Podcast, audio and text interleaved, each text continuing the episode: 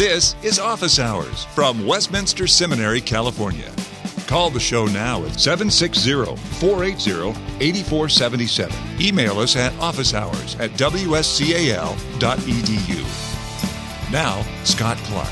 The book of Psalms was once not only a collection of songs of Israel, but it was also the songbook of the Christian church. One of the parts of the Hebrew scriptures most frequently quoted in the New Testament is Psalm 110. The early church sang the Psalms, the medieval church sang the Psalms, the Eastern church sang the Psalms, and the Western church sang the Psalms. In the 16th and 17th centuries, the Reformed churches and her theologians taught God's people to sing the Psalms in public worship in their own language. Until very recently, Christians were a psalm singing people, particularly in the Reformed tradition. In the modern period, however, Christians have either struggled with the Psalter, ignored it, or forgotten about it. Today, it is not uncommon to meet Christian young people who have never sung a psalm in their Christian life, not even Psalm 23 or Psalm 100. John Fesko has published a new volume on the first eight Psalms, the songs of a suffering king, the grand Christ hymn of Psalms 1 through 8. He is academic dean and professor of systematic theology and historical theology at Westminster Seminary, California. He's author of several other books, and they're all available at the bookstore at Westminster Seminary, California, wscal.edu slash bookstore. Hi, John, and welcome back to Office Hours. Hi, Scott. Good to be here.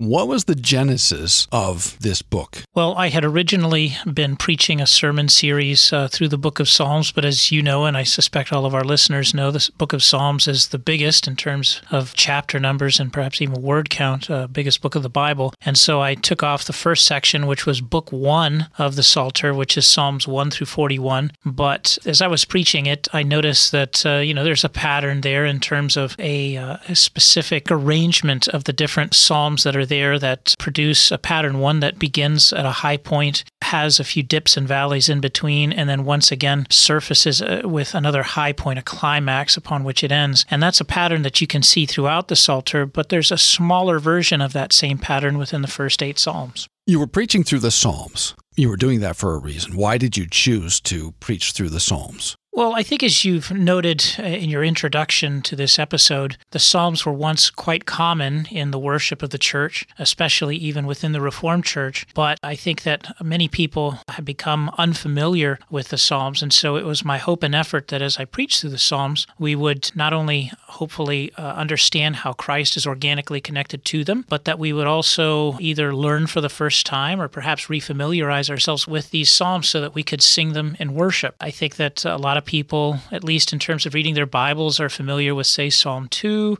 maybe Psalm 110, maybe Psalm 150 because it's the last one. But there's a lot of real estate in between those Psalms that a lot of people are unfamiliar with. So I thought it would be helpful that we would not only learn the Psalms, but as I preach through these various Psalms, we would conclude the worship service by singing that metrical version of the particular Psalm that we had just heard read and preached. How did that go, by the way, the singing of the metrical setting of the psalm? I think overall it went well. There were always a psalm or two that maybe was a little bit more difficult, not so much because of the metrical version, but just because of the unfamiliar tune that accompanied it. But I think that uh, the more we went through it, I think people were appreciative of it. You know, not only singing about things that they might not ordinarily sing about, but uh, I think in worship there's often a tendency in the church that people want to be happy, they want to sing uplifting things. And I think that's fine and that's a legitimate expression of worship. But there are also a lot of people who perhaps don't feel feel like singing upbeat things because they're depressed or they're sad or they're struggling with a lack of joy because of persecution or trial. And there are many psalms that are written precisely for that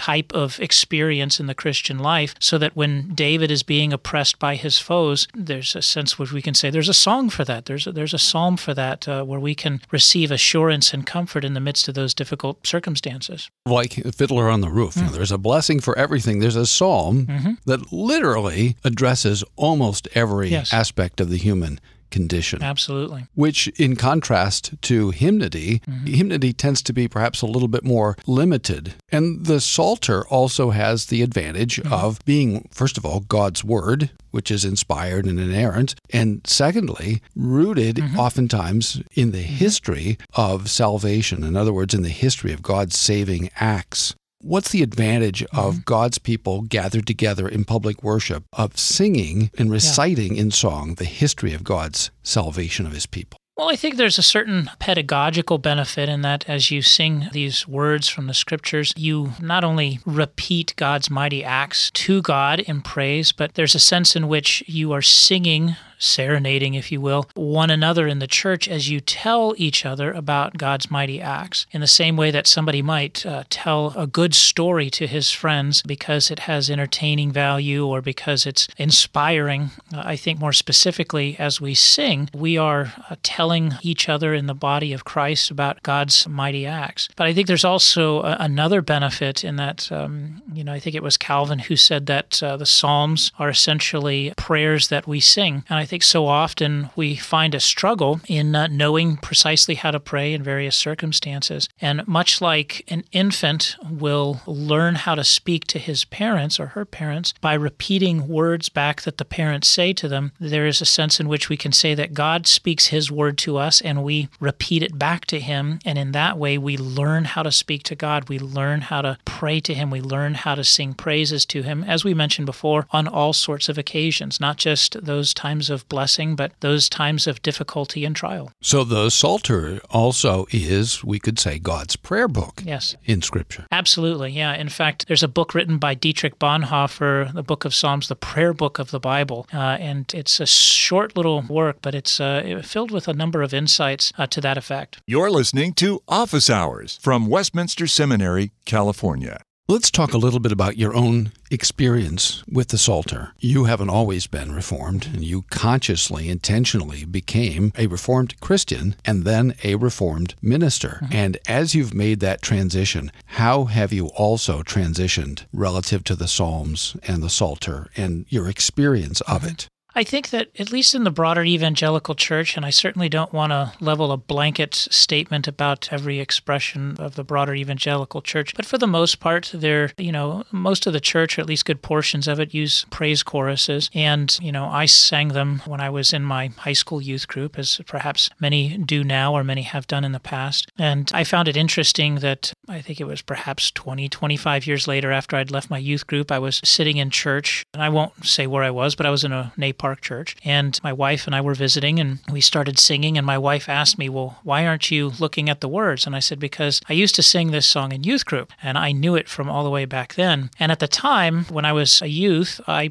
didn't think too much of the words, but as an adult, as hopefully somebody that has spiritually matured in the last 25 years, I thought uh, as I sang those words again as an adult that the words were a little bit trite, perhaps a little bit overly repetitive, and, you know, perhaps a little shallow. I certainly don't say those things in any way to try to belittle what I suspect are heartfelt uh, expressions of worship on the part of you know these Reformed Christians. But on the other hand, uh, as I entered into the Reformed faith, learned a little bit more about the regulative principle of worship, I found that uh, there was a greater depth in worship, not only in what I would hope would be scripturally informed hymns. That is, you know, not all hymns are good. There's some really bad ones out there, but even more so to say that uh, you know there are psalms in the scriptures that I found out, wow, you can sing these. And for the most part, for the bulk of my Christian life, I just assumed that the book of Psalms was something that you read, not realizing that it was something that, you know, you could sing. And while we could say that we've perhaps lost the original tunes that uh, were used to sing these in the past, we still have a number of wonderful tunes that have been wedded to the uh, to the Psalms that make them beneficial, appropriate, and uh, really wonderful expressions of worship that can be used in worship and should be used in worship.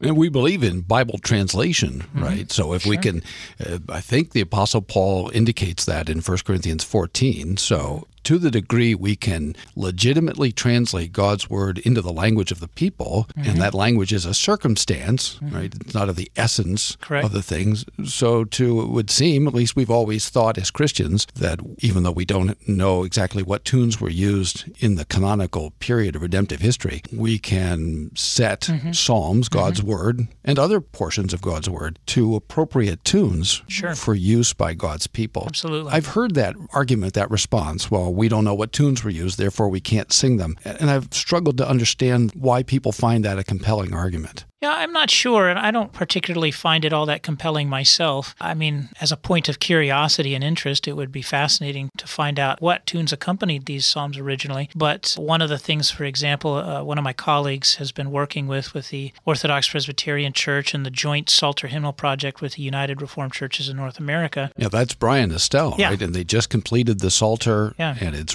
the so the Psalter portion of that Yeah. work is done, and it looks like just an outstanding Yeah. Resource. Absolutely. And what they've done is they take a special care to identify what's going on in the psalm. Is this a psalm of praise? Is this a psalm of lament? What have you? And uh, to wed it to an appropriate tune. Because at least uh, given the number of Psalter hymnals that are out there and Psalters historically, there's some tunes that maybe were not as optimally wedded, uh, you know, as they could be. And so they really went painstakingly through each psalm to identify the mood of the text, if you will, and to uh, wed it to an appropriate tune. So I'm really excited about that, and I think that it'll really open up the Psalter perhaps in a more accessible way than it has been in, in past generations. One of the things that you address in the book is where and how to sing psalms and how to recover psalm singing. You mm-hmm. actually give some resources. So, mm-hmm. what are some concrete steps mm-hmm. that someone can take, a congregation, a pastor, an elder, a member can take toward advancing and recovering the singing of psalms in public worship? Yeah, I think the first step would be is either to conduct a Bible study or a sermon series on the Book of Psalms. Uh, you could always do selections, or you could take it off in bite-sized chunks. There are five books of the Psalter. So, for example, I started with Psalms one through forty-one, and I think that's the first step is to understand the Psalms. There are some admittedly difficult portions of the Psalms, and you have to understand what the author is saying, what David may be saying, and and uh, also primarily as to how those passages of Scripture are connected to Christ. In what way is Christ organically and legitimately present in the text? So that's the first step. I think the second step then is to identify a good metrical version of the psalm. And until that Psalter hymnal project with the URC and the OPC comes out, there's certainly a number of psalm books that are out there, such as the, the Book of Psalms for Singing. And once you're able to do that, uh, you can identify one. You can also find perhaps a number of different versions online. Uh, you know, the original 1650 Scottish Psalter hymnal, or Psalter, I should say. And then thirdly, it, it all depends on how good you are with music. I took five years of piano lessons and can't play a lick and can't read any notes. it was horrible. So maybe it taught me discipline. That's what I can tell you. Sorry, mom and dad, I can't say much more than that. But there are a number of websites out there that have MP3 files of the various uh, tunes so that uh, if you're not musically inclined, that's okay. You can log on to one of these websites, find the tune. I believe it's psalter.com uh, is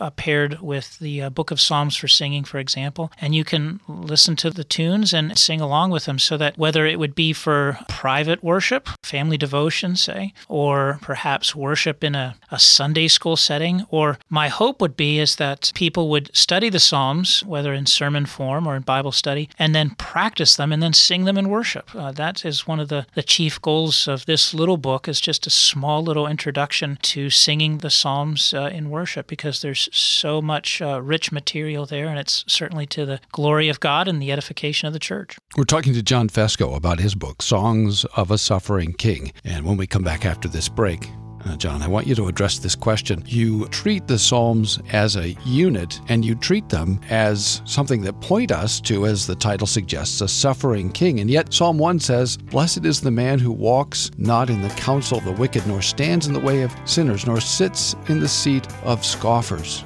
When we come back, I'd like you to help us tie those two ideas together the righteous man of Psalm 1 and how that gets us to the songs of a suffering king right after this. It's critical to get the gospel right because it is the good news of the work of Jesus Christ that is saving. W. Robert Godfrey for Westminster Seminary, California. Uh, we need the whole Bible. We need the whole message of the Bible. We need the help of the law. We need the crushing work of the law. We must never undervalue or underestimate the importance of the law. But it is what Christ did that is saving. And what by trusting in what Christ did, uh, we are saved. It is by receiving the gospel in faith that we're justified. And all the other benefits and fruits of Christ's work flow out of that. Westminster Seminary, California. WSCAL.edu. 888 480 8474. Westminster Seminary, California. For Christ, His gospel, and His church. Well, I think that one of the things that I wanted to do is show people that the Psalter has a very specific organizational design to it. I think that many people perhaps approach the Psalter thinking that it's just a theological grab bag of ideas and concepts. One of the illustrations that I use is that in the old days, when they had LPs and uh, and maybe cassettes, You have to explain what those yeah, are. a big vinyl disc that you put onto a record player with a needle. And so people would put, you know, these rock groups and singers and artists would put together albums, and they would know that when you bought an album, unless you were buying the 45, a smaller vinyl version, and it had the 45 would just have uh, one song on one side Right. and uh, another song on another side, whereas the LP, the vi- vinyl, is the kids call it now, was a whole collection Yeah. of songs. Yeah, so these artists oftentimes would create a story in a sense where one song was meant to follow the other, and uh, you couldn't really buy the one song without the other. And it was too much trouble to go to your record player and pick up the needle and replay the tune. There was no rewind on you know on the record player like that. And so a lot of artists resisted the push to go into the digital realm, to go to the iTunes, because they thought, you know, we've taken and I've made this artistic product, and all you're going to do is lift off one or two songs out of the big picture that you're going to miss the whole story. And I think that that's really, I think, what a lot of people do with the Psalter. They lift out one or two psalms here or there, and they fail to see the forest for the trees. They fail to see that there's an order, there's a specific editorial arrangement of the psalms. So that, for example, you see this pattern in miniature in Psalms 1 through 8, and that you read Psalm 1, it kind of goes to a mountain peak in Psalm 2 where you have the enthronement of the Messiah, and you would think that on the heels of the enthronement of the Messiah, that it would just be onward and upward, uh, that he would conquer his foes, that they would submit, and that would be the end of it. But instead, there's a sense in which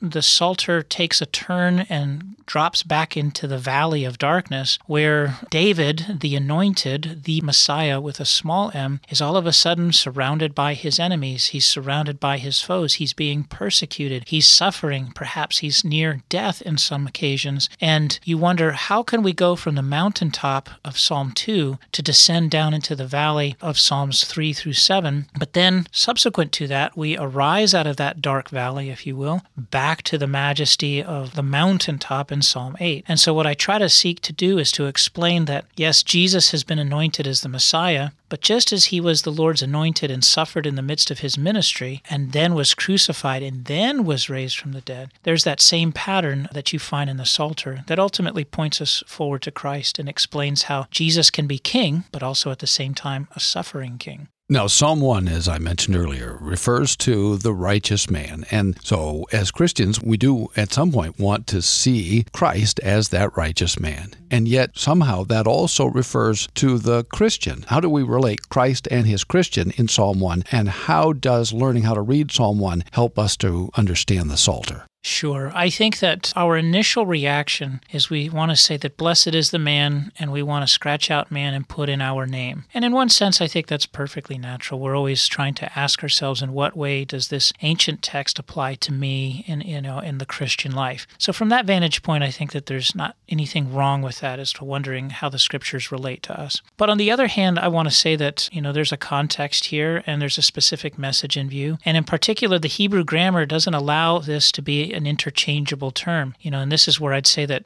off the top of my head, I don't remember which translations do this, but they'll say, Blessed are the people. And it's like, no, that's contrary to what the text says. The text is saying that blessed is the man. There is one man that is in view here. And in particular, it's saying, Blessed is the man who doesn't walk in the counsel of the wicked or stand in the way of sinners or sit in the seat of scoffers. In more technical terms, we're talking about a perfectly righteous man. And there are a number of uh, fantastic books that talk about this that Psalm 1 and 2 which back in the olden days, i.e., back in Jesus' day, there were no chapter divisions. So they were a unit. That's right. So Psalm 1 and 2 naturally flowed one from the other. And what you have is you have the righteous man who ascends to be enthroned in Psalm 2 as the Lord's anointed. So you have the perfectly righteous man. Now, people might say, well, wait a minute, that completely alienates me from this text. If this is all about Jesus, how can I receive the blessings that we see enumerated there in Psalm 1? And the answer is is that the blessings that we see enumerated there in Psalm 1 that, you know, that we will not stand in the judgment and that we, you know, correlatively will be a part of the congregation of the righteous and that the Lord knows the way of the righteous, but that the path of the wicked will perish. It's that when we take refuge in Christ, all of those blessings that Christ has secured for us become ours. And that's in particular when you see that at the end of Psalm 2, where it says, Kiss the Son, lest he be angry, and you perish in the way. Notice Psalm 1, verse 6 But the way of the wicked will perish. Here the psalmist is invoking this idea of the way. If you embrace Christ, then all of the blessings that he secures becomes yours. Whereas if you don't and you go off with the wicked, well then you will perish in the way. So it's primarily about Christ and we receive those blessings when we seek him and are joined to him by faith. I know you know the 17th century context and you're doubtless aware that Psalm 2 was read then and is still read by at least some Reformed Christians today to refer to earthly kings, recognizing, as it is said, the crown rights of King Jesus and as an expression of his mediatorial kingship over the nations. What do you think of that reading of Psalm 2? Well, I think it's important for us to recognize that Jesus is certainly King of Kings and Lord of Lords, but there are some important distinctions. For example, the Westminster Confession of Faith and the Westminster Divines really wanted to highlight. For example, it says in chapter 25, in its definition of the visible church, that uh, the kingdom of the Lord Jesus Christ is the visible church. Now, what's interesting is that when you look at the chapter on the civil magistrate in chapter 23, the Westminster Divines originally, when they were writing that chapter, I believe it was Gillespie stood up and moved that they would delete the word Christ in three different places in that chapter and replace it with the word God so that it specifically reads that God is over the civil magistrate, which means that Christ or the Son of God, in his capacity as being equal with the other members of the Trinity, rules over the creation providentially. You know, so in that sense, according to his divinity, he is sovereign over the cosmos. But when we're talking specifically about the mediatorial reign of Christ over the church, that gets very narrowly defined as the church of the Lord Jesus Christ. So that you can have kings per se, or magistrates, or politicians, at whatever word we want to use, that don't necessarily bow the knee to Christ per se, but that does not somehow negate their authority. As Paul, for example, would tell us in Romans 13, we owe subjection to the authorities, regardless of what the disposition of their heart is. Or as uh, Jesus says, render unto Caesar the things that are Caesar's, and unto God the things that are God's. You're listening to Office Hours from Westminster Seminary, California. And the Caesars, when Jesus spoke and when Paul wrote Romans 13, were not believers. Right. They were not acknowledging crown rights of King Jesus. Right. Nero was probably 20 years old when Paul wrote that chapter, Mhm. and he was already known Right. as a moral reprobate. Right. He shocked the conscience of pagan Romans. Yeah. And nevertheless, Paul said that he is still God's minister, Mm-hmm. Yeah. and it's not conditioned on his recognition of Christ. Right. Psalm 3 is a psalm of hope, at least as you walk us through it. We can't go through all the psalms, but I thought it would be helpful to think about that theme because you do work with that at some length. Where did David find hope? You know, I think that that's one of the most important things that we could maybe draw upon when we look at times of suffering or trial is that I think we can often descend into a spiral of despair because we are troubled, we're persecuted, or we're suffering to one degree or another. And David finds himself in those types of circumstances and that he's suffering because he's being persecuted by his own son, Absalom, who was trying to execute a, a coup d'etat and at the same time kill him because that's what would gain him the throne permanently. And so, you know, you see this when David could have relied upon his retinue of bodyguards or his uh, soldiers who were loyal to him and put his hope in them. But I think he realized and knew, as the psalm tells us, that in the end, he always turned to the Lord, no matter how grim or dark the circumstance may be. And uh, you see this in Psalm 3, verse 3 But you, O Lord, are a shield about me, my glory, and the lifter of my head. I cried aloud to the Lord, and he answered me from his holy hill. So, you know, he took refuge in Yahweh.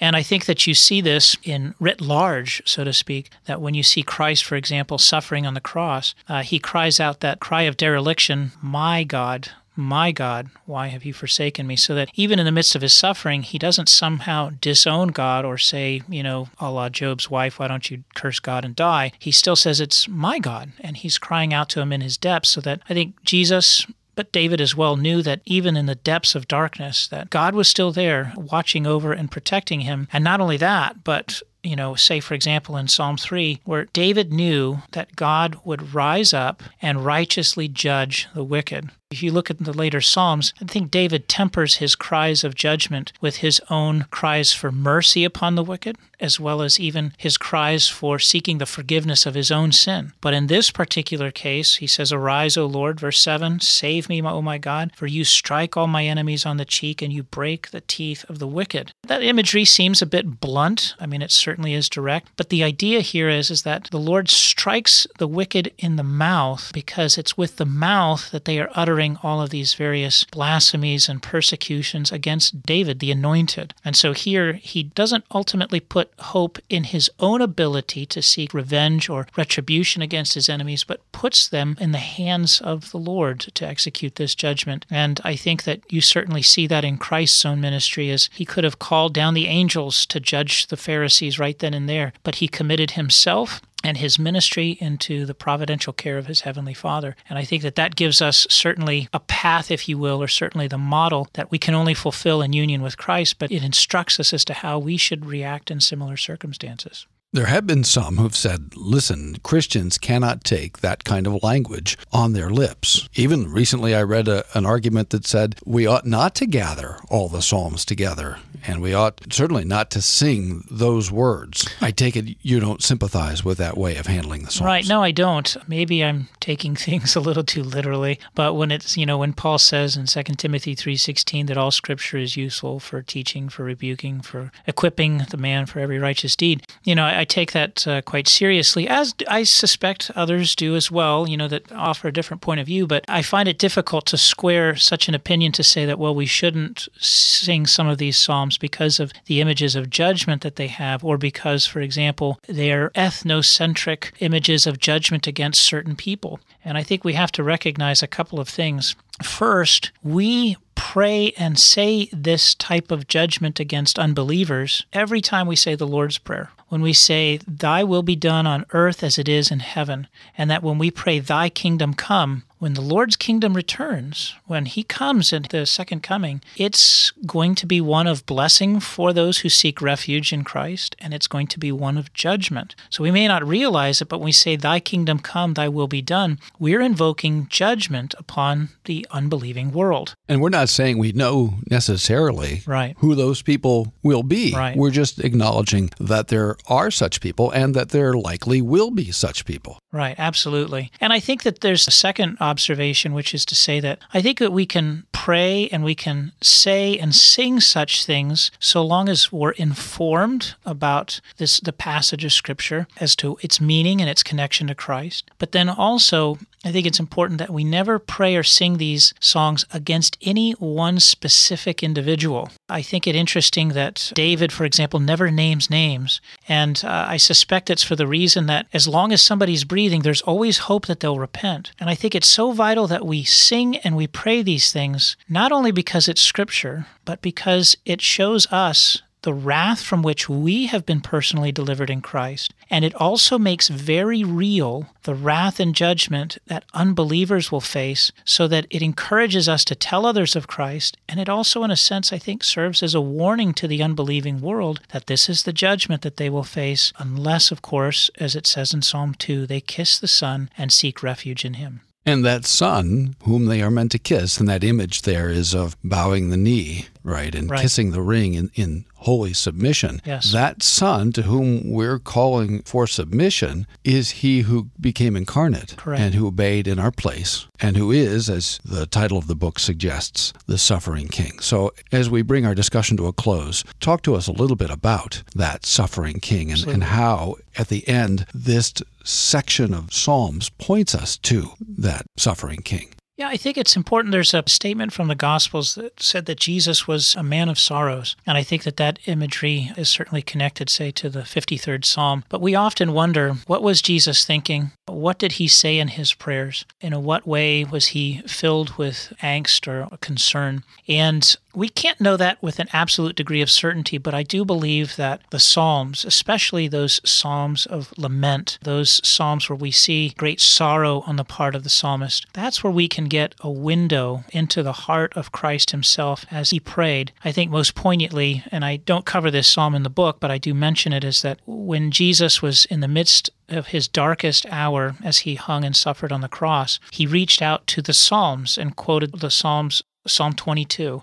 My God, my God, why hast thou forsaken me? And that, I think, gives us insight into what Jesus was thinking and how he was praying. And so, in that respect, I think that, you know, recognizing this connection to Christ certainly helps us as the church at large, as well as individuals, to know how and what to say, pray, and feel and sing when we find ourselves in the midst of despair. Jesus certainly is a victorious king, but his victory had a path that led through the cross. And certainly that's our own path, in that we follow Christ, we take up our crosses and follow him. And then blessedly we will know of that victory, but not until we first go through that same suffering path that Christ himself did as he uses that not to somehow merit our salvation, but rather so that we are further conformed to his image and we die to ourselves and live unto Christ. Thanks for listening to Office Hours from Westminster Seminary, California. Don't miss an episode. Subscribe now to Office Hours in iTunes. Find all the shows at wscal.edu slash office hours. Copyright Westminster Seminary, California. All rights reserved.